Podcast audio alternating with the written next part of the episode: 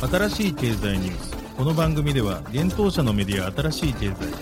ブロックチェーン仮想通貨フィンテックに関する日々のニュース解説を平日毎日音声コンテンツでお届けしています。そして新しい経済ではブロックチェーン仮想通貨に関するニュース解説記事やインタビュー記事学習記事などのたくさんのコンテンツを掲載しております。ぜひ新しいひらがな経済漢字で検索してメディアもチェックしてください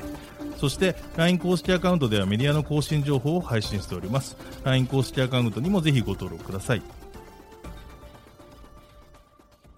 この番組は株式会社 FiNANCiE の提供でお送りします。 FiNANCiE はスポーツチームやエンタメプロジェクト、DAO などのトークンを購入して支援ができる新しいクラウドファンディングサービスです。サッカー J リーグ、野球、バスケなどのプロスポーツチームをはじめ、映画やアイドル、インフルエンサーなど100以上のプロジェクトのトークンが FiNANCiE で購入できます。さらにトークン購入者はプロジェクトに応じたキャンペーン参加や NFT などの特典も。ぜひ iOS や Android でフィナンシェのスマホアプリを入れて新たな応援体験を味わってください。あなたの夢がみんなの財産になる FiNANCiE。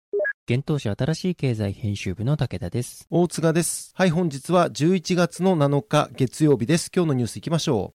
う。NFT クリエイターがロイヤリティをコントロール。 OpenSea がオンチェーンツール提供へ。楽天ディープコインの DA と Web3 領域における協業推進へ。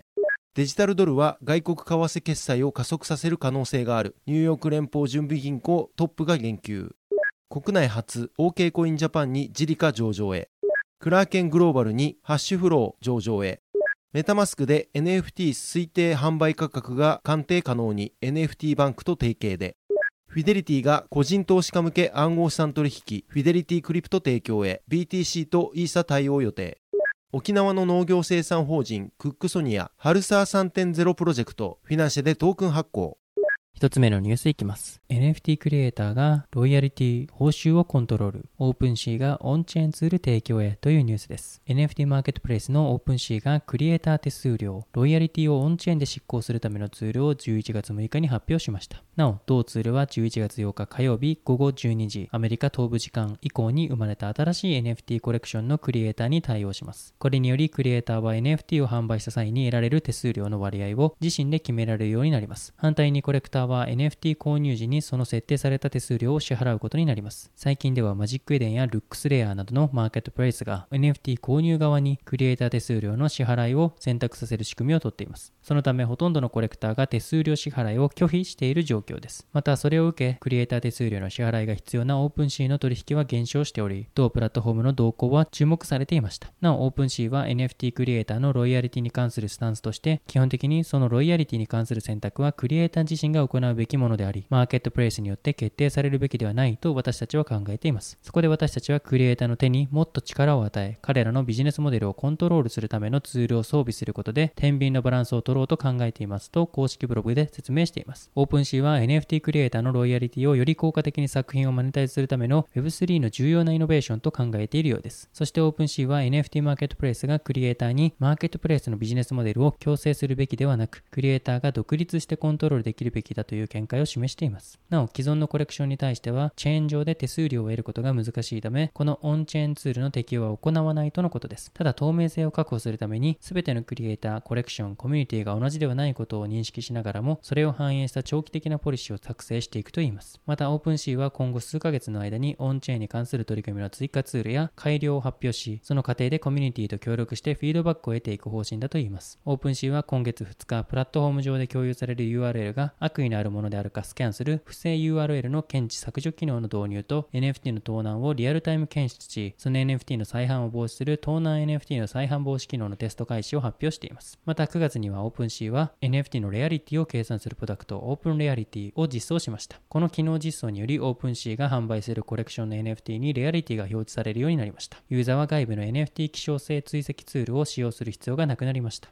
続いてのニュースは楽天と DEA が Web3 領域における協業推進に向け MOU 締結というニュースです。シンガポール拠点の NFT 事業会社 DEA デジタルエンターテインメントアセットが楽天グループとの Web3 領域における協業推進に向けた覚書締結を11月4日に発表しました。今後両社はそれぞれの事業においてシナジーを創出する協業の可能性や双方のサービスのさらなる価値向上に向けた連携などに関して協議を進めていくとしています。また発表によると DEA は楽天グループのコーポレートベンチャーキャピタルである楽天キャピタルから新株予約権引き受けによるマイノリティ出資を受けることに合意したとも伝えています。楽天キャピタルのカンパニープレジデント高沢博氏は今回の出資に至った理由について DEA が同社の経験豊富な経営陣の下で成長が著しい Web3 の領域において世界を舞台に実績を残してきた点に着目したと述べています。また同氏は楽天グループの持つ会員基盤ブランド関連領域における事業ノウハウと DEA 社の GameFi トークンエコノミーメタバース事業推進の経験は今後の両社の事業成長へ相互に大きく貢献していくと期待しています。とコメントしてています。DA はグローバルにゲーミファイプラットフォーム、プレイマイニングを展開する企業です。同プラットフォームでは職業をテーマにした NFT カードバトルゲーム、 JobTribesなどの Play to Earn ゲームが提供されています。 PlayMining は10月現在で世界100カ国以上250万人ユーザーを抱えています。なお、 PlayMining でプレイするとゲーム内通貨ペールコインが手に入り、このコインは DEA が発行する暗号資産 DEAPcoin に変換ができます。 DEAPcoin は国内暗号資産取引所で日本円に交換することも可能になっています。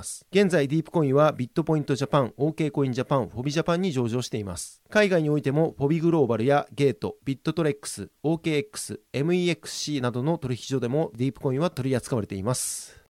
続いてのニュースいきます。デジタルドルは外国為替決済を加速させる可能性があるニューヨーク連銀トップが言及というニュースです。ニューヨーク連邦準備銀行のトップは外国為替市場の決済時間を短縮するために中央銀行デジタル通貨 CBDC のデジタルドルを利用することが有望であると11月4日に伝えました。同行の市場グループの責任者であるミシェル・ニール氏は CBDC に関わることが差し迫っているとは述べませんでした。しかし彼女は同行の研究活動によってこの種の通貨が金融システムの重要な部分にどのような利益をもたらすかが明らかになったと説明しました。ニール氏はシンガポールで開催された会議で外国為替のスポット取引について国境を越えた決済という意味で重要であり、より長くより複雑な取引のためのビルディングブロックとして機能すると述べました。またニール氏はこれらの取引の決済には2日程度かかるため改善の余地があると指摘しました。調査結果によるとデジタルドルはホールセールで使用され、取引を記録する技術は即時かつ原始的な決済をもたらすとされています。そしてニール氏はこの研究成果を平均10秒以内で決済が行われ、水平方向のスケーリングが可能であることが示されたと述べています。連邦準備制度 FRB はフェットコインとも呼ばれるデジタルドルを立ち上げる方法をしばらく検討してきました。FRB の指導者はそのようなデジタル資産を立ち上げるには、選挙で選ばれた指導者のサポートが必要だと述べています。なお、一部の中央銀行に勤める人の中には、アメリカの CBDC が必要なのかどうか疑問視する声もあります。ニール氏のコメントは研究プロジェクトに関するニューヨーク連銀の報告書が発表される前に出されたものです。その報告書の中で、同校のニューヨークイノベーションセンター所長のペール・フォン・ゼロビッツ氏は、第一段階の作業について、重要な決済インフラの近代化におけるブロックチェーン技術の有望な応用を明らかにし、私たちの最初の実験はアメリカの視点からの貨幣と決済の未来に関するさらなる研究開発への戦略的発射台を提供しますと述べています。なお報告書では、この調査結果が中央銀行デジタル通貨の導入に影響を与えるものではなく、また特定の政策成果を促進することを意図したものでもないと注意が促されています。続いてのニュースは OK コインジャパンにジリカ上場へというニュースです。国内暗号資産取引所 OK コインジャパンが暗号資産ジリカ、ジルの取扱い予定を11月4日に発表しました。10日17時より開始となる予定です。なお、国内取引所においてジリカが上場するのは初の事例となります。ジリカの取扱い対象となるサービスは販売所です。取引所、板取引については対応していません。OK コインジャパンではジリカ上場により全20銘柄の暗号資産を取り扱うことになります。現在同取引所ではビットトコイン、ビットコインキャッシュ、イーサリアム、イーサリアムクラシック、ライトコイン、リップル、リスク、OKB、IOST、エンジンコイン、ベーシックアテンショントークン、トロン、クワンタム、パレットトークン、アバランチ、ステラルーメン、カルダノ、ディープコイン、ポルカドットの取引が行われています。続いてのニュースいきます。クラーケングローバルにハッシュフロー HFT 上場へというニュースです。アメリカ・サンフランシスコ拠点の大手暗号資産取引所クラーケンが暗号資産ハッシュフロー HFT の取扱い予定を11月4日に発表しました。HFT の取引は7日14時30分世界協定時より開始される予定とのことです。クラーケン販売所及びクラーケンプロ取引所でサポートされます。また取引ペアについては USD 及びユーロに対応しており、入金はすでに開始されています。なお、日本については取扱い対象外となります。続いてはニュースいきます。メタマスクで NFT 推定販売価格が鑑定可能に NFT バンクと提携でというニュースです。NFT ポートフォリオ管理ツール提供 NFT バンクが暗号資産ウォレット MetaMask と提携し NFT の価格情報提供ツールメタマスクポートフォリオ DAP ベータ版をローンチしたことを11月3日に発表しました。メタマスクポートフォリオ DAP はメタマスクを接続することで5000種類以上ある NFT コレクションの価格情報が取得できこれによりユーザーは自身が MetaMask で所有する NFT の推定販売価格を確認できるとのことです。。メタマスクポートフォリオ DAP では NFT バンクの機械学習をベースとした価格見積もり機能を活用しているため90%以上の精度で個々の NFT の推定価格が算出されるとのことです。NFT バンクは NFT の価格情報についてこれまでフロアプライスでは希少な NFT の価値を反映できず販売価格では NFT の現在価値をリアルタイムで反映できなかったと説明しています。なおメタマスクの直近の動向として今月1日にメタマスクグランツ DAO の立ち上げを発表していました。この DAO は従業員が主導して全額資金の提供を行う DAO となっており、メタマスクのエコシステム内でインパクトのある体験を構築するコンセンシス社外の開発者に助成金を付与していくものだといいます。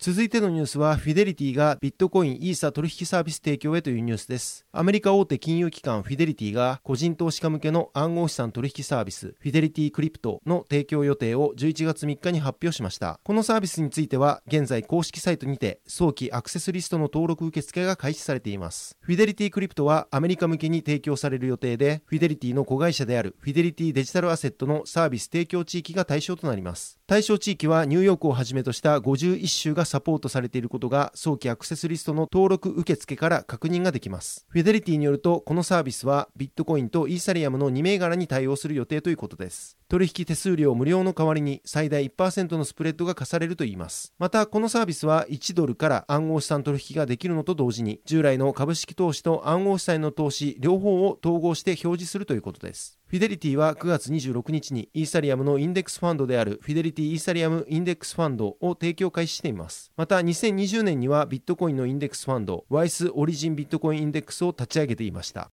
続いてのニュースは、ハルサー3.0プロジェクトがフィナンシェでトークン発行というニュースです。次世代クラウドファンディングサービスフィナンシェが農業生産法人クックソニア発足のハルサー3.0プロジェクト始動及び同プロジェクトのトークン新規発行と販売開始を11月7日に発表しました。ハルサー3.0は沖縄県沖縄本島北部の山や森林など自然が多く残っている地域、ヤンバルの産直食材を広く届けると同時に生産者コミュニティのあり方、地域や消費者との関わり方についてついて皆で一緒に考えアップデートしていくことを目指すプロジェクトです。沖縄県名護市を拠点に地域に根ざした農業と流通の仕組みづくりに取り組んできたハルサーであるクックソニア代表の吉野幸雄氏が発起人です。なお、畑人と書いてハルサーとは農家や畑の人を指す沖縄の方言です。このプロジェクトではトークン発行とトークン保有者が参加できるフィナンシェ内のコミュニティを活用し、農作物の栽培加工販売に至るプロセスの可視化やノウハウ共有をはじめ、市場の動向に左右されない生産流通体制の構築、リアル、オンラインで実施されるレシピ開発や料理教室など生産者と支援者が一体となって取り組む新しい農業づくりへの挑戦を行うということです。トークン販売によるファンディングで集まった支援金はこのプロジェクト第1弾の取り組みとなる特別配合のヤンバル産スパイス開発やヤンバル食材の栽培商品開発などプロジェクトの運営資金に利用するということです。なお今回フィナンシェ上で発行されるトークンはドゥシ仲間トークンとして販売されるとのことです。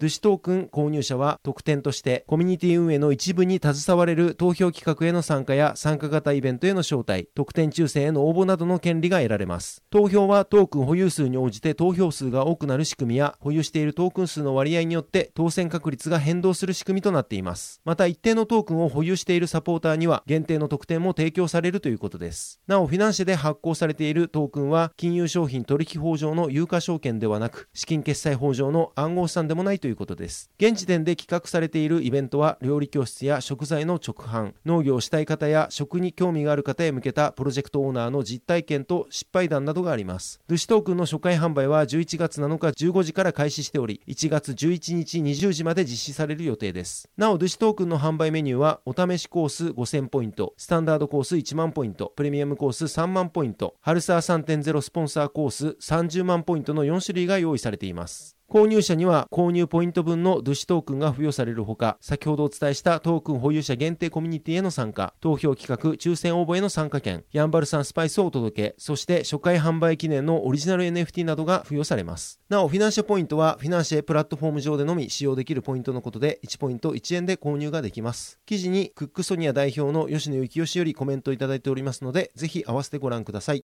はい、本日のニュースは以上となります。このように私たち新しい経済編集部では、ブロックチェーン暗号資産に関するニュースを平日毎日ラジオで配信をしております。本日ご紹介したニュース、すべてサイトの方に上がっております。ぜひサイトの方も見に来てください。新しいひらがな、経済漢字で検索して見に来ていただければと思います。それでは本日はありがとうございました。ありがとうございました。